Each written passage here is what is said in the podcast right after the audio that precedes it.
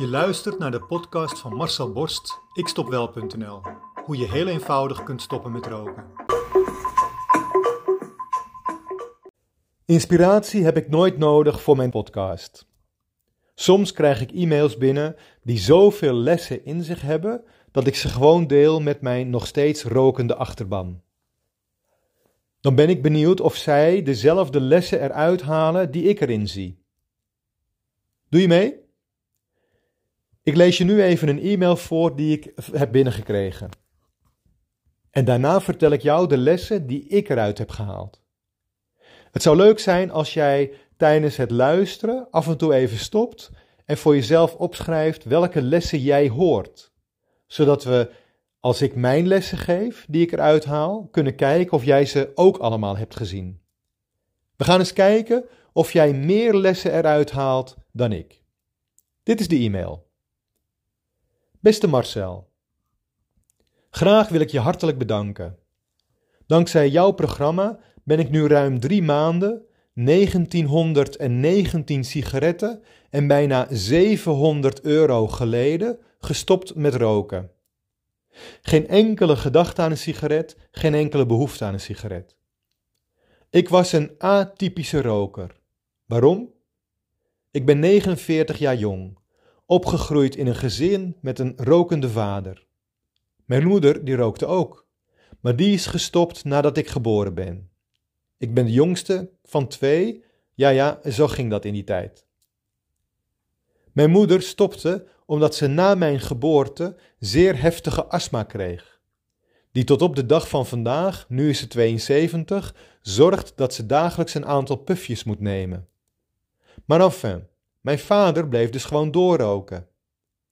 In mijn vroege jeugd rookte hij gewoon binnen.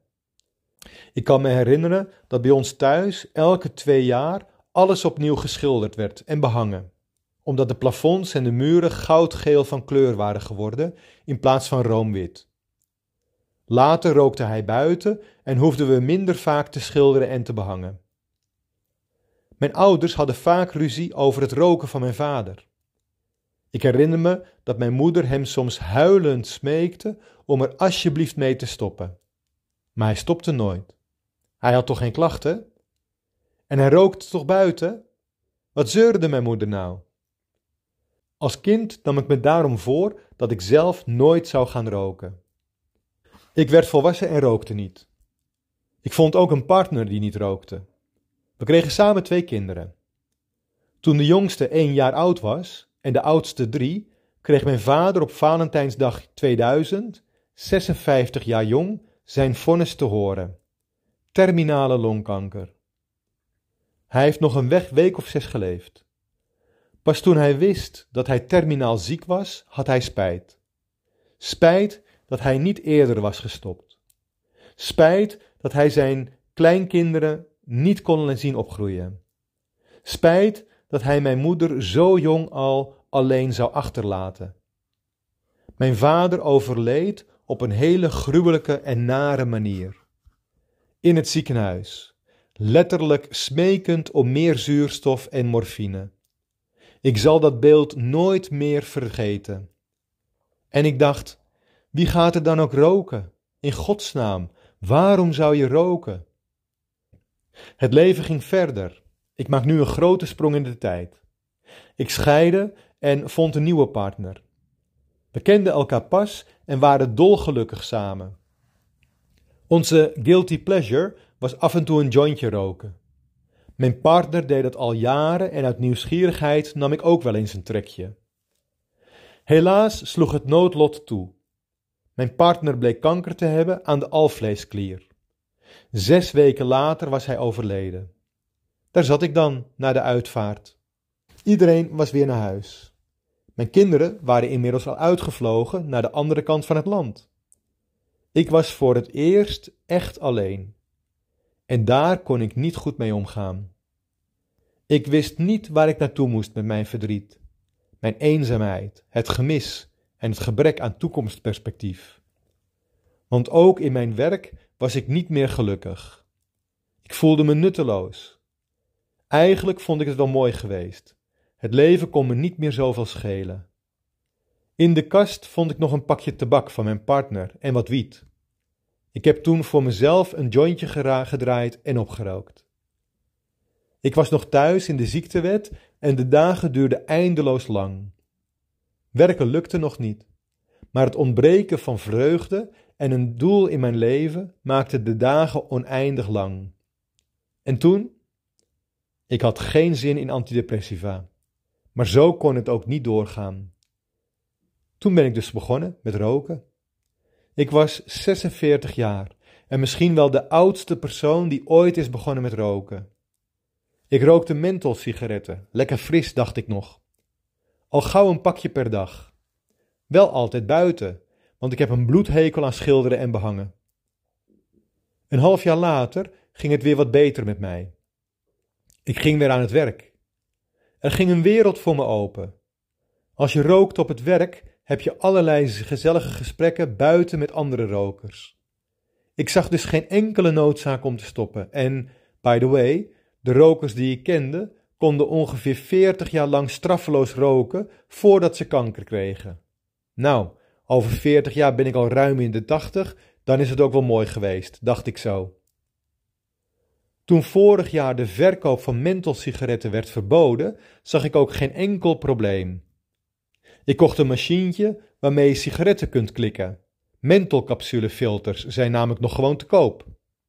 Win-win, want dit was ook nog eens veel voordeliger dan die pakjes klant-en-klare sigaretten kopen. Dus ik pak, pafte lekker door.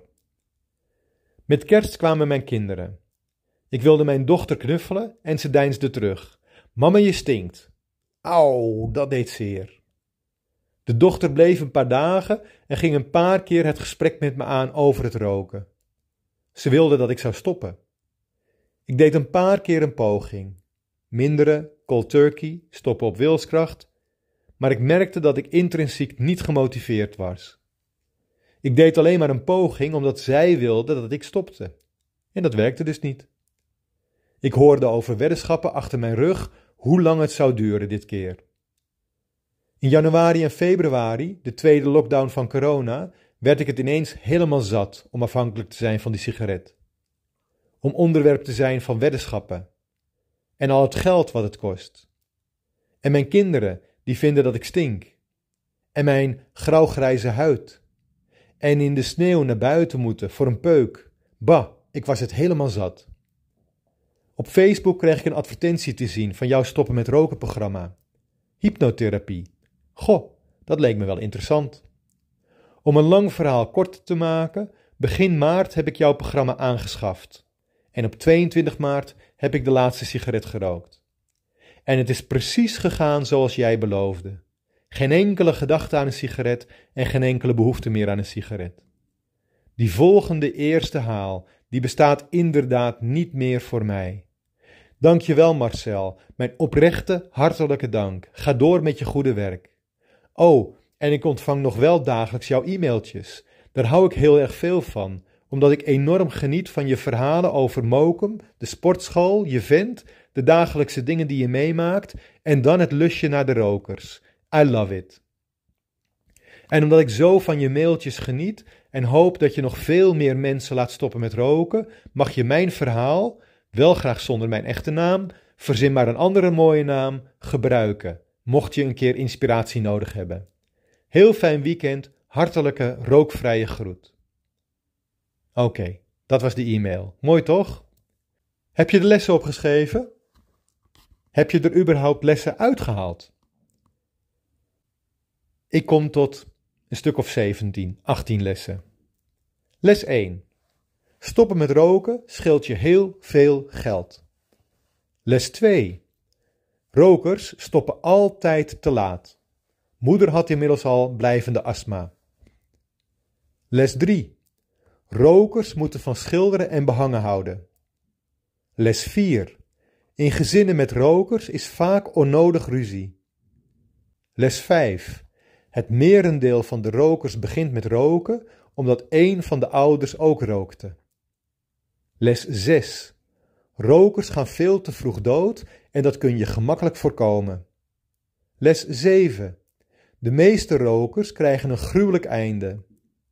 Les 8. De achterblijvers moeten het met het verdriet doen. Les 9. Rokers hebben altijd spijt als het te laat is. Les 10. De meeste rokers overleven longkanker niet langer dan een half jaar. Les 11. Ook van jointjes roken krijg je kanker. Les 12. Ook jointjes zorgen ervoor dat je rookgedrag ontwikkelt. Les 13. Alleen zijn met verdriet is niet goed. Zorg voor afleiding en voor vrienden om je heen. Les 14. Mentelsmaak maakt roken echt niet gezonder. Les 15. Rokers zien altijd wel smoesjes. Niet-rokers zijn ook gezellig in de pauze. Les 16. Mijn online programma werkt als een tierlier. Les 17. Je hoeft jezelf alleen maar op te geven. Les 18. Ga naar ikstopwel.nl om jezelf in te schrijven, zodat ook jij binnen 14 dagen voor de rest van je leven een niet-roker bent.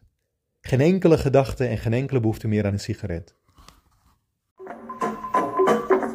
Wil jij ook stoppen met roken?